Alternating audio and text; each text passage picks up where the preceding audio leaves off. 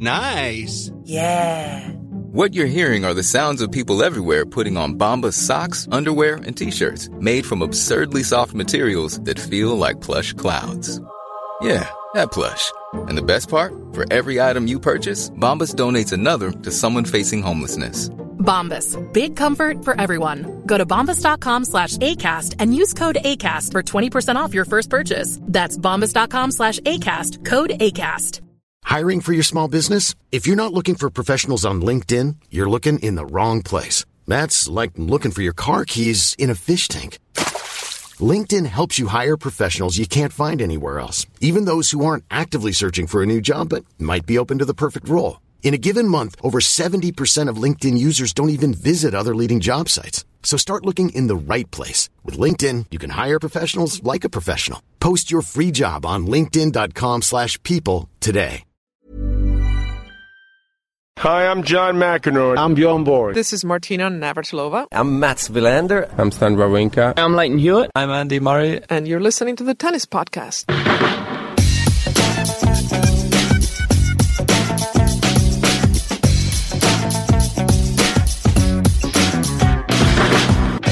I'm here again, be- behind the Amazon Prime studio desk. The more I hang out here, Catherine, the more I like it because uh, it's uh, you know you've got a good view of the practice courts. Uh, good view, actually yeah. on the practice courts. I know. I tell you what, we could have a game. You don't seem to. I'm sure the USTA wouldn't mind at all. No, no, I dare Bearing in mind that Greg got in some trouble, a, a former finalist, did he for trying to hit on the on one of the courts earlier in the week. Daniela's over there, Daniela Hantuchova. She, I'm sure she could pull a few she strings. She could get away with it, yeah, I'm sure. She, she pulled a few strings for us. Uh, anyway, we've had another day, and another day of certainly one significant upset. First of all, Catherine, I feel as though we, we need to get your take on what happened last night because I, I spoke to Simon Briggs, of course, late last night, uh, in the depths of the night uh, at two thirty in the morning. We've had a, a night to ponder on it. We've we've heard through Mary Joe Fernandez on TV that actually Roger Federer physically was, was struggling even before the press conference, and he had to sit down and try and get his breath back, uh, and he was he was really struggling. But we lost Sharapova and Federer, which 24 hours ago when we were stood here, that would have seemed ridiculous on the face of it, wouldn't it? Yeah, well, what happened with the Federer match was that uh, I fell asleep. I uh, decided to go to sleep, and it was a set up and cruising. She had uh, done a 12 hour day by that point. I uh, woke up in the middle of the night, checked, checked the results, um, registered it, and then when I woke up in the morning, I remembered that I'd woke up in the middle of the night and checked the result, and just assumed that was a dream. And it wasn't until I uh, got into the taxi and read my stream of messages uh, from various different people about what an upset had happened that I uh, checked the score again in a state of full consciousness and uh, realised that I'd probably better watch the replay of that match, which I did pretty much in full. Um, so that was how unbelievable I found the whole thing. I literally thought it was a dream. Um, and yeah, he wasn't up to it physically, Federer. And um, we've been saying we've been saying for, for ten days now that how you deal with conditions like that doesn't necessarily relate to fitness. So I don't know whether we can draw any conclusions about Federer's best of five fitness as a result of that match. All we know is that it seems, whereas with, you know, for example, Djokovic, we know he's incredibly fit, but he has always also always struggled with conditions like that. I can't remember seeing Federer ever look anything like he looked last night. I mean, his shirts were drenched through. We barely ever see him break a, a bead of sweat. So it looked pretty extreme to me relative to normal Federer in normal hot conditions, which he seems to brush off like they're nothing. Um, but yeah, I mean, I've said it on air a couple of times today that John Millman gave the first ever interesting pre-match interview. You know those ESPN interviews they do before they walk on court. I mean, first of all, he looked so relaxed, like that he looked like he was about to fall over. He was so relaxed. Um, and second of all, he said, "Look, I, I know what I've got to do. I've just got to make this physical." And he made it physical. Isn't that interesting? And he, and he won. Well, well, I mean, I wonder whether Lleyton Hewitt had had a chat with him about that pre-match. I mean, obviously he's got all the experience of him, but how how fascinating that he had that view ahead of time and that it paid it it, it, it, it ended well, up like that. Federer, after the match, compared him to David Ferrer, and um, we had him in the studio earlier, and I asked him about that, and he was so completely bowled over by that comparison. He said, "For me, that's the best possible comparison. You know, for me, that's bigger than, you know, being compared to even." People of, of greater achievements than David Ferrer, because that's who he aspires to be somebody that ekes out every little every little last iota that their talent has given them. Yeah. And uh, yeah, he said about 400 times Roger didn't have his best match. I know that, but that's because of the m- match that he made it. He recognised that Federer was stru- struggling. He recognised that was that was something that he had over the great great Roger Federer, and he used it and he exploited it. And it was a tough watch seeing Federer bail out on points the way that he was because he was he was bailing out on points. Um, Hmm. Yeah, it was a tough watch, but Millman made it into the match that it was, and he richly deserves deserved it. immense And it- credit for that. His backstory is incredible, isn't it? When you think back three or four years ago, that he he had to give up the sport because of a shoulder surgery, and and he was he was in an office job, wasn't he? He was working as a mortgage broker. He was working nine to five as a mortgage broker in Brisbane. He was getting the City Cat into work around about the same time as my dad was commuting on the City Cat into work. So it is quite possible that David Whitaker and John Millman shared. shared more than one City Cat ride together, but he probably wasn't very noticed. He probably just blended in with the crowd, didn't he? I and mean- well, he would still now. He's just, Yeah. he's that sort of bloke, isn't he? Oh, I mean, we, he he was booked to come to our studio, and usually, you know, they arrive with a massive entourage, somebody, even a relative unknown after a big upset win. Um, I remember um, Marco Trungelliti at the French Open. Remember him? When, Yeah. did, when did anyone last talk about Marco Trungelliti? But the, the the guy that got in the car with his mum and his nan and got in at the last minute he did this um, extraordinary media tour after he won his first match, and suddenly he had an entourage of about 400 people. Well, John John Millman just wandered over to our studio after the practice and, and uh, wandered over to Greg Rusedski, who happened to be in here, and said, uh, "I think I'm supposed to be coming to chat to you guys. Yeah. You do you want me now?" We're like, "Okay, yeah, great." Yeah, no, lovely fella. Um, so that happens, and uh, we obviously lost Maria Sharapova, which actually doesn't feel that big a shock, does it? only because of her head-to-head against Carla Suarez Navarro. I, d- I mean, uh, her level's so far off. The fact that she looked to me it was more a bit surprised that she got that far than that she lost last night. I mean, she has got serious work to do. Suarez Navarro breaking her serve at will. Her movement isn't there at all. She was. The reason she was making so many unforced errors is because every time she was made to move, she had to go for broke because she knew she that's all she could do. It was all shots to nothing for Sharapova. So uh, this next off season, this next period is going to be a test of her commitment to tennis because uh, it's going to be as much required of her as there ever has been to, to try and get back to the sort of form to even compete for slams, to even be in the conversation. I because the thing So- is, unlike when she when she came back after the the drugs ban, there was clearly just this determination to just show us all, frankly, and to to go out on her terms, all the rest of it. Well, it's just not happening at the moment. She's playing the sport, but she's not really a factor at the moment. No matter how hard the USTA might try to make her a factor by putting her on the night sessions on the Arthur Ashe Stadium, she she lost handily last night. Carla Suarez Navarro, David, on her 25th birthday. I don't know if you and Simon covered this last night, but on her 25th, she spent her 25th birthday getting double bageled here by Serena Williams, and she spent her 30th Yeah, birthday a couple of years ago, wasn't it? Yeah. beating Maria Sharapova. I'm so pleased for her. Yeah, well, she's one of those unsung heroes of the tour, isn't she? Great player to watch. Just got so different in the way she plays the sport, and uh, yeah, it was it was a really well earned victory, and, and so good for her. Now, the match that's currently being replayed on Prime Video, you can probably hear the commentary in the background. Is is Sloane Stevens? Can I just interrupt to question your maths, David? Go on. I said last night was her 30th birthday, and on her 25th birthday, she was. And you said was that that was a couple of years ago? Well, wasn't it two years ago when she got No, well, double bageled? it was five years ago Oh, yeah, I did because get it was did get thrown out of maths, so not that surprised. Right. Anyway, Anyway, um, so anyway, Sloane Stevens against uh, Anastasia Sevas- Sevastova. Is that what we're calling her? Oh Sevastova? dear, we're calling the whole thing off, David. Yeah, we're not doing so well with the old names. Um, we've, we've, we've got Louis Armstrong because James Blake has intervened. yes, well done, James Blake. And had the last say, as far as I'm concerned. has, It yeah. is Louis Armstrong. ends. Um, Stevens has been beaten today. She never looked herself today. Partly, I, I have to say, her opponent just bamboozled her. And bear in mind that they played each other exactly the same stage a year ago. Classic match, 7 6 in the third to Stevens. And this time, you, you, I don't know, I was still kind of waiting for that sort of comeback.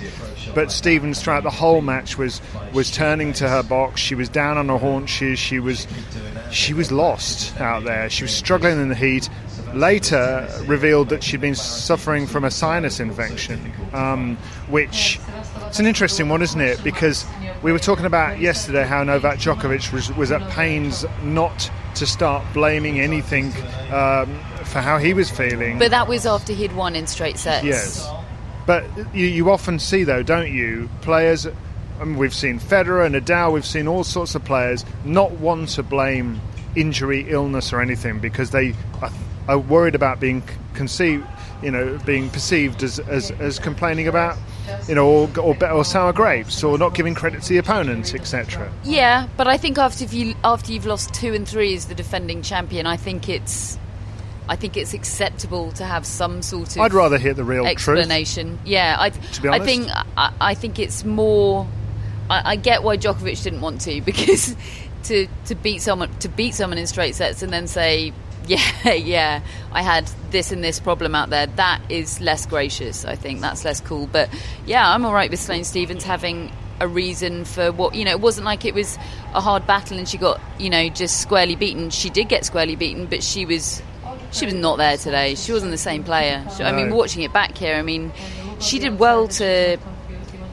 Well, depending on how you frame it. On one hand, she did really well to keep an, a lid on it all because she must have been so frustrated with how it was Yeah. going. But on the other hand, maybe she needed to not keep a lid on it all. I, d- I Mm. don't know. It was quite interesting. I mean, we talked about Kamau Murray, her coach, yesterday, who was leaning over the barrier. He was almost toppling over onto the court. So He was so determined to try to get in her head. I mean, you know, some people even said to me, "Isn't that coaching what he's doing?" And you could argue that that he was trying to influence her mindset in a way that perhaps he shouldn't have been allowed to. But she just looked troubled throughout the whole match. She looked, you know, some players, and it, the same thing happened definitely with Federer last night. These these players of just supreme ability, who suddenly look uncoordinated out on a tennis court. I, I find that really troubling as a viewer to see somebody who's that good struggle. Turns it, yeah, it turns the world on its axis, axis, doesn't it? It's like seeing Federer sweat. I, d- Mm. I don't. the world isn't what I thought it was. It's like when Nadal lost all the confidence in his forehand.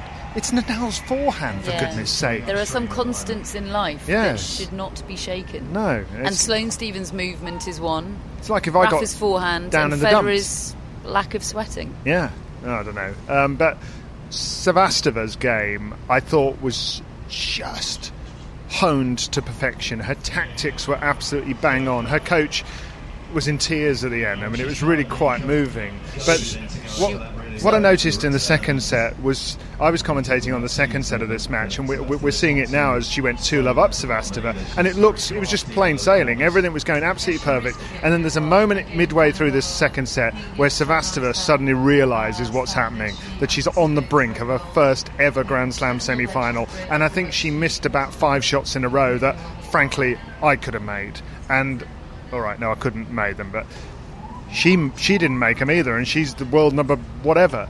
Uh, so I think I think to overcome those nerves in that moment when there's twenty thousand people desperately trying to make the other player win, huge credit deserved. Agreed, but then Sloane Stevens didn't do enough to put the pressure on. At, at, at that point, when you see that your opponent is feeling it that badly, you've just got to keep the ball in court, haven't you? You've just got to make her play. And Stevens just couldn't do that today. The drop she, shots She was unable problems. to do it. Uh, but it's- yeah, I mean, it was a tactical masterclass. She's not afraid to get in people's faces. She's not afraid of being the bad guy on court. I mean, the the crowd didn't exactly um, fall in love with Sevastova today, No. did they? I mean, Daniela in this to, commentary that we're hearing called her um, behaviour unprofessional. Really? When she was doing her argument with the umpire, she said she she definitely can get unprofessional on the In what regard? The the sort of picking fights about things. The um, she's quite irritable out there, isn't she? And um, Well, she gets very upset sometimes. she does. I mean, I'm I'm I'm fine with people showing their emotions out there, but she did seem to. I couldn't quite overhear what it was about, but midway through the first set, she did just seem to pick a big fight with the umpire Yeah. over not much at all. Um, She should get herself on Twitter. Perfect platform for all that. My word. Um, David's had a tough 24 hours. I've had a tough few hours. You honestly, there's one or two people out there that There is just, no defeating internet stupid, David. A Yeah. very wise person once told me that. vast majority of we love dearly, but some so there's one or two. Crikey. Anyway, enough of that. Uh, Sevastova, um, I, I, I felt halfway through. I just wish st- statistics revealed a drop shot statistical count because she must have hit double figure winners just on drop shots alone. I mean, it was it was it was astonishing what she was doing. And actually, on her serve, very unusual statistic. She'd only got about thirty percent points won when she got her first serve in in the second set, and she got a hundred percent record when she got her second serve in in terms of points won. Very unusual, but I think it just shows that she's got more behind it, and uh, you know she's got. She just bamboozled Stevens, and, and that takes some doing against an athlete like this. But I agree with you. Stevens today, okay, I don't know how she was feeling. She was obviously not feeling very well, but relatively speaking, she was mentally weak today. Without question, what we're seeing now is the resurgent moment at the start of the second set when she broke back um, to make it 1 2. Uh, yeah, the start of the second set, and we we did a big old celebration from her there. That, but that was those moments were few and far between, and she wasn't able to capitalise on that. I mean, yeah, I mean the mental and the physical are so inextricably linked, and she was feeling it today physically, but she's played in the heat of the day as much as anyone so far this tournament, Yep. and she seemed to cope with it effortlessly uh, on effortless, yeah, yeah, uh, on other days. Um, so I, I don't. This is a.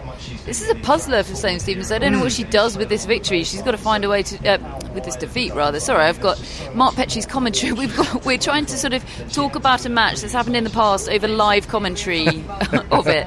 Um, yeah, she's just got to find a way to sort of put it in a box and see it in a vacuum Yeah. somehow, because that's what it feels like. It feels like just just one of those weird weird results. Sevastova now plays either Serena Williams or Karolina Pliskova. I'll come back on a bit later to talk about that, uh, depending on how it goes. Um, after that, we had Juan Martin Del Potro beating John Isner in four sets. And, I mean, to be honest, it went pretty much as I thought it would. I thought they might do it the other way around. But Lot I of thought, lolloping I thought the Isner would win a set, but it was so noticeable. Isner won the first set on tiebreak. Second set, there was a moment at about 2 1, 3 1. I think he got go- broken for 3 1. And he looked up at his support team and he just sort of looked at his legs and he just shook his head at them. As a, and, you, and I thought, his his body is not up to this. He cannot win this match, in my view. I mean, actually, he pushed Del Potro a heck of a lot closer than I thought he would because I went out there at the during the second set because I wanted to sort of gauge what what the crowd support was like because I think there's, there's an, there is an assumption that Del Potro being so popular would get the greater crowd support and certainly they were incredibly loud those that were supporting him. But John Isner had the bulk of the people there backing him an American audience a rather more polite audience you know certainly less demonstrative. Um, but it was quite clear once Del Potro had won that got that break, he was going to win the second set, and I thought he would race away with it. And fair play to John Isner, he took him to a third set tie break.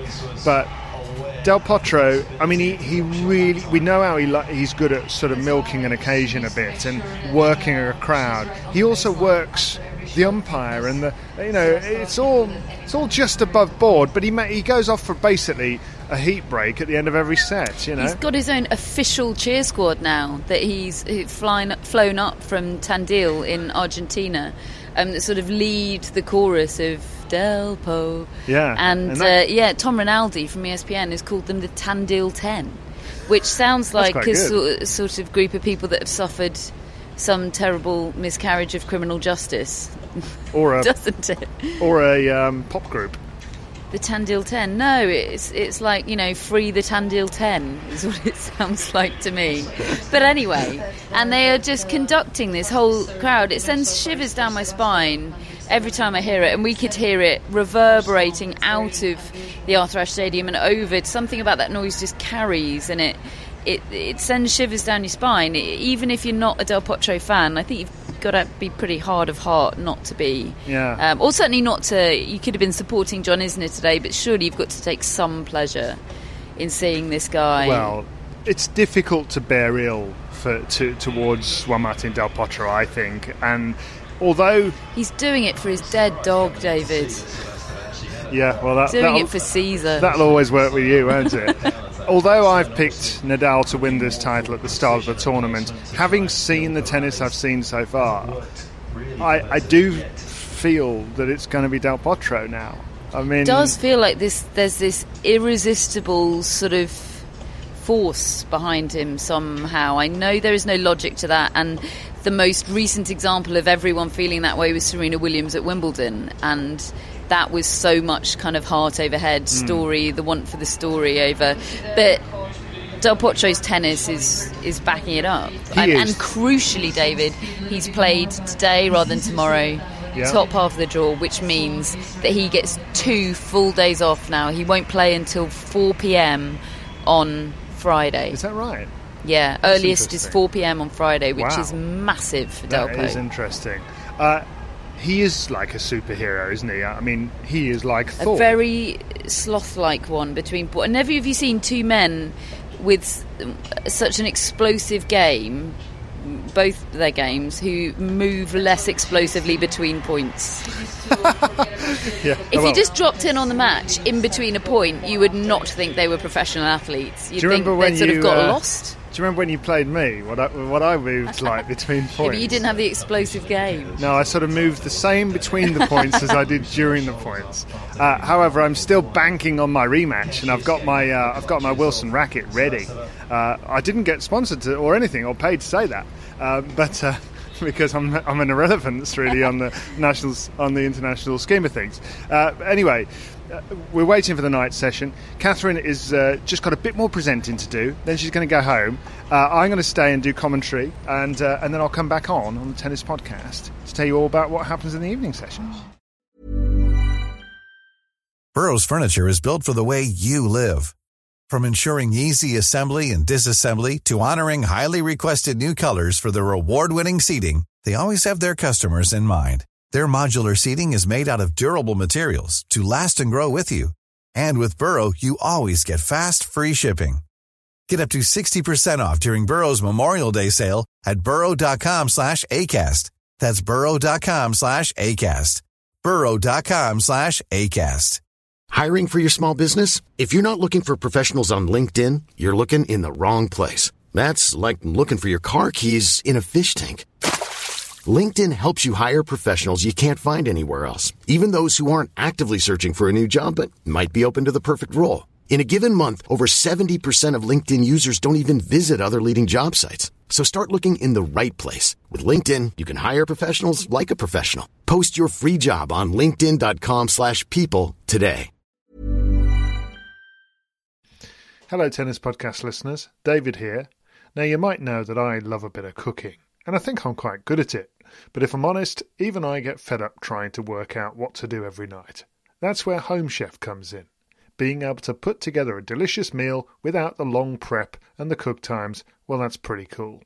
Home Chef provides fresh ingredients and chef designed recipes conveniently delivered to your doorstep to simplify your cooking experience. They have over 30 options a week and serve a variety of dietary needs, so you don't have to worry about what to make ahead of time. Not only is it convenient, but it's economical too. Home Chef customers save an average of $86 per month on groceries. Now, for a limited time, Home Chef is offering Tennis Podcast listeners 18 free meals plus free dessert for life and, of course, free shipping on your very first box. Go to homechef.com slash tennis. That's homechef.com slash tennis for 18 free meals and free dessert for life. You heard it right.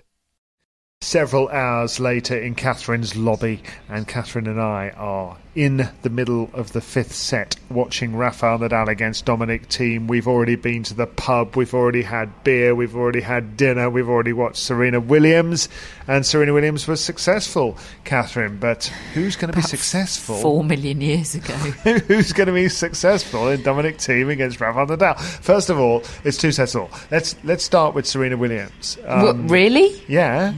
Yeah, let's start with Serena Williams because she was first in the evening. Okay. And uh, yeah, fine. Yeah. Yeah, that's my decision. She uh, beat Karolina Pliskova.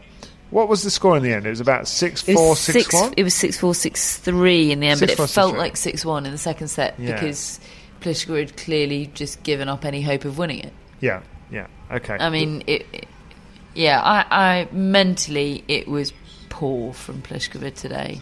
It was weird, wasn't it? Because the, the in the first set, uh, Serena was all over the place the first half a dozen games. There was a point at which she'd hit eight winners and 19 unforced errors. And actually, Pliskova had hit many more unforced errors than winners as well. It was, it was not a poor, not a good quality start to the match. And then Serena really started to pick it up and, It- and middle the ball. It was four all. Um, well, I mean, first of all, Pliskova had had the breaker serve, but then Serena levelled uh, four all, seemingly very competitive. You thought game on, and then Serena went up a gear, won the first set, and Pliskova decided, all right, it's over now. I mean, uh, did did you did you think from the way she was behaving, she thought there was any chance of? of I mean, uh, The way she was playing, I think there was no way that she thought she got a chance. I mean, li- spe- listening But- to her afterwards, yeah. I read some quotes from her that she just said, I, I just couldn't feel the ball. It just wasn't happening.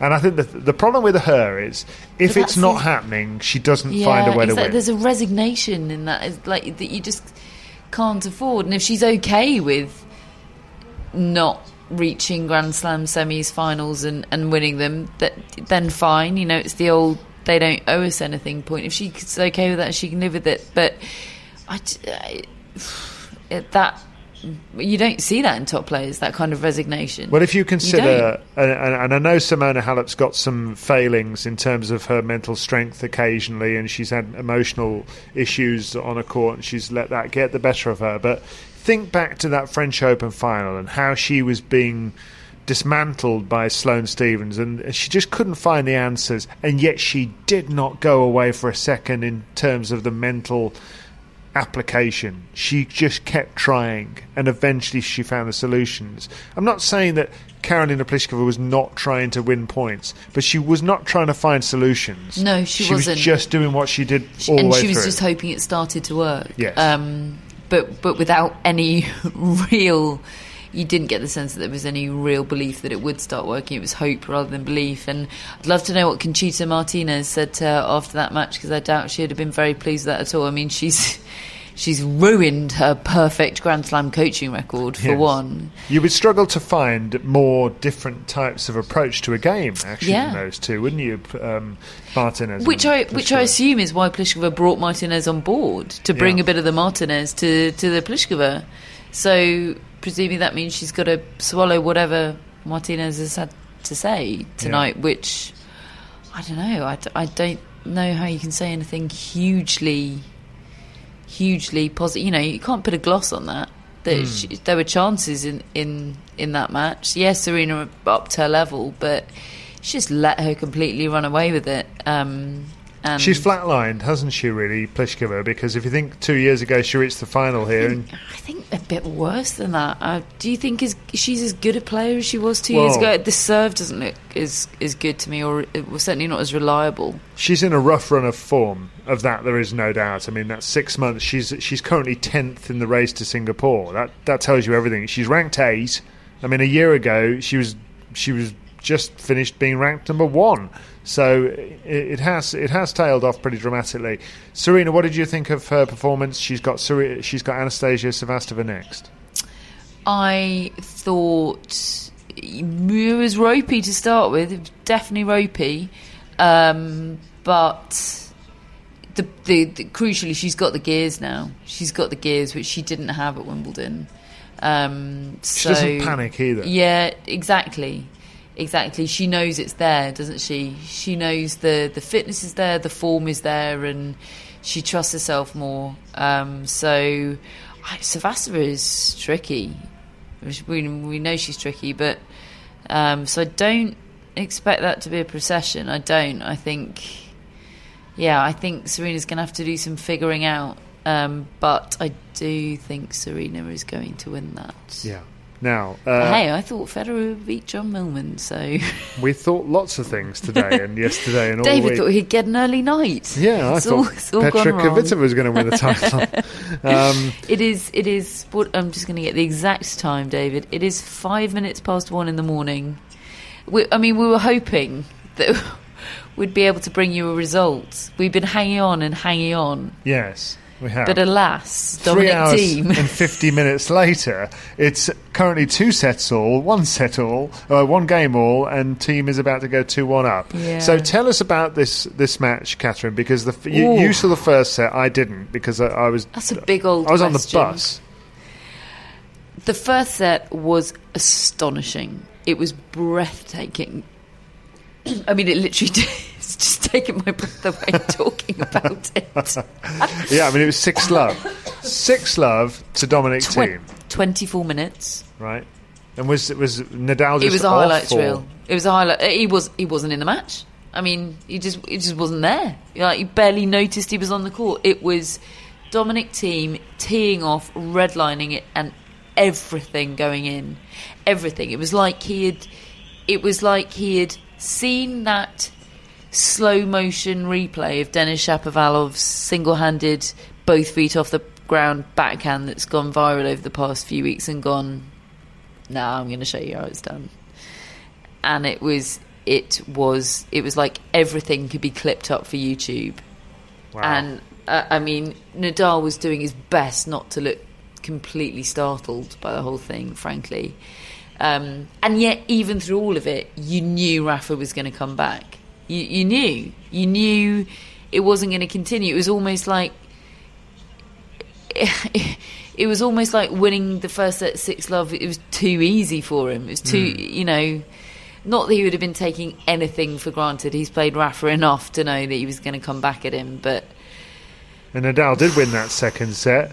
Um, the third as well, didn't he? He won Yeah. the third set as well. And yes, I mean, it did look at one stage that he would win in four, but Thiem had not that David was hoping for that. Yeah, I mean, look, it, it is quite an interesting conversation we had because you know Catherine and I are both tennis fans as well as working in the business. We there's nothing more we like than an epic and a dramatic match and all the rest of it. But I am at my wits' end right now, and really, I don't want any more drama. He's I got want that look in his eye. I want to go to bed. and I feel the same. I do. It is well documented how much I love sleep, David, and yet I can't shake off the instinct to always want a fifth set. Yes. It's like, as I said to you, I, unless England are playing, I always want penalties. Always.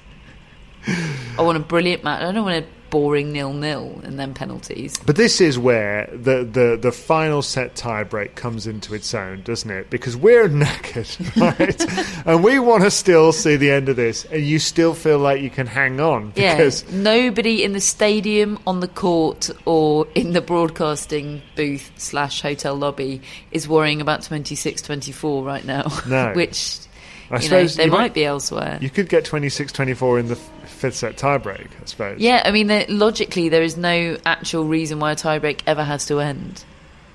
Don't say that.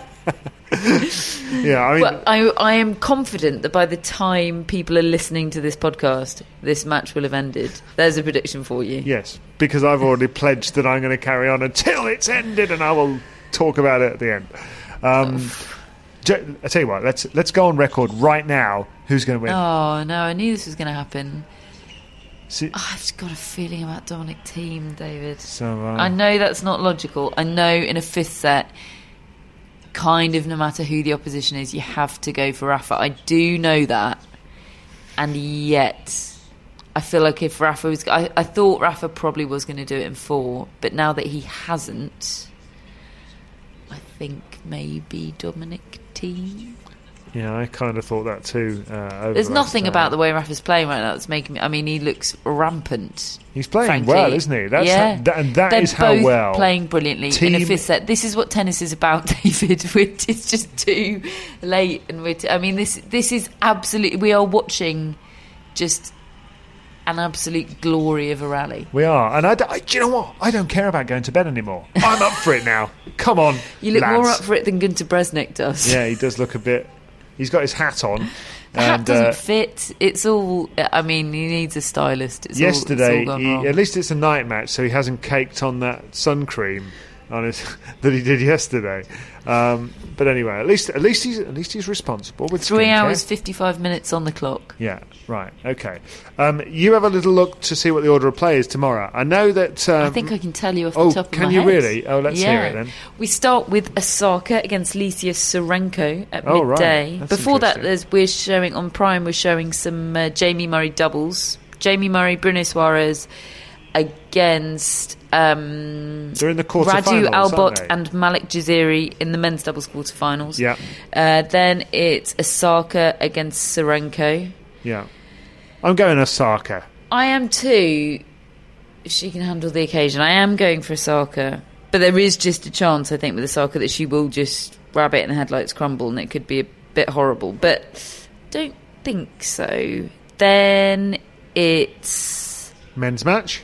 Sh- Nishikori Cilic rerun of the 2014 final. Ooh, that's a tough one to call, isn't it? I'm going Cilic. Yeah, Cilic has gone on the record a lot about how much these the changing conditions doesn't suit him at all. Change in the court, change in the ball. You mean how it's slower, or Yeah. Oh, He said it was a lot better for me a few years ago. That's interesting. Yeah. Should I go Nishikori then? no, I'm going Cilic. I'm going Cilic as well. Right. Okay. Uh, and, And, then in the night session, it's Keys against Suarez Navarro, which you'll be commentating on for Prime Video. oh yeah, It is it's tennis podcast domination tomorrow. hey, tennis podcast takeover. Um, so maybe you shouldn't make a prediction, but I mean, I make predictions. Madison Keys against Suarez Carlos Navarro. Suarez Navarro. Oh, contrasting styles. Yeah, it's I'm going great, Keys. I think I am too because um, she deserves me for me to predict her this time because I underestimated her last time and she proved me very much wrong. And then David, it's Djokovic against Millman, and despite the fact that he pulled off the upset of the tournament, the performance of the tournament, I haven't found anyone that's picking him t- to to even challenge No. Djokovic tomorrow night. No, Bless neither him. have I. But I tell you, he's got. I don't know. I think he could make it competitive. I don't Me think too. he'll win, but I think he'll make it competitive because he because he can handle rallies, can't he? I mean, he can rally all day. That guy. Djokovic in four. All right. Okay. Fine. Well, we'll see how that goes. Uh, at the moment, it is uh, two sets all and two games all as we speak. You yeah, guys, you better go to This is a special episode of soon to be out of date tennis news. Yeah, brilliant. People love that.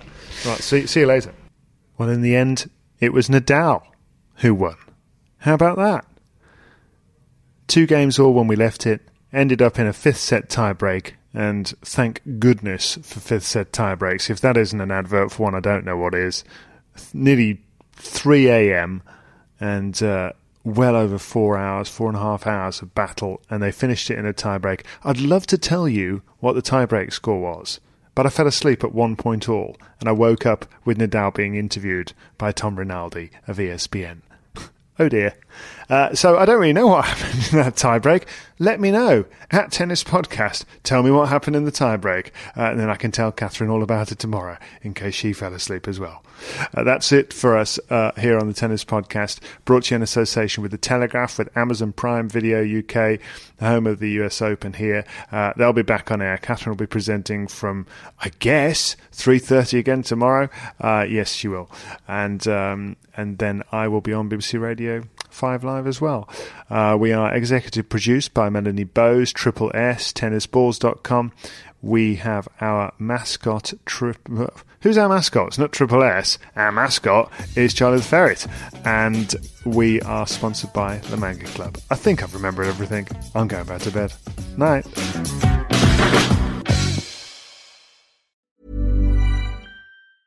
Normally, being a little extra can be a bit much, but when it comes to healthcare, it pays to be extra. And United Healthcare makes it easy with Health Protector Guard fixed indemnity insurance plans. Underwritten by Golden Rule Insurance Company, they supplement your primary plan, helping you manage out of pocket costs without the usual requirements and restrictions like deductibles and enrollment periods. So when it comes to covering your medical bills, you can feel good about being a little extra. Visit uh1.com to find the Health Protector Guard plan for you. Mom deserves the best, and there's no better place to shop for Mother's Day than Whole Foods Market. They're your destination for unbeatable savings, from premium gifts to show-stopping flowers and irresistible desserts. Start by saving 33% with Prime on all body care and candles. Then get a 15-stem bunch of tulips for just $9.99 each with Prime. Round out Mom's menu with festive rosé, irresistible berry chantilly cake, and more special treats. Come celebrate Mother's Day at Whole Foods Market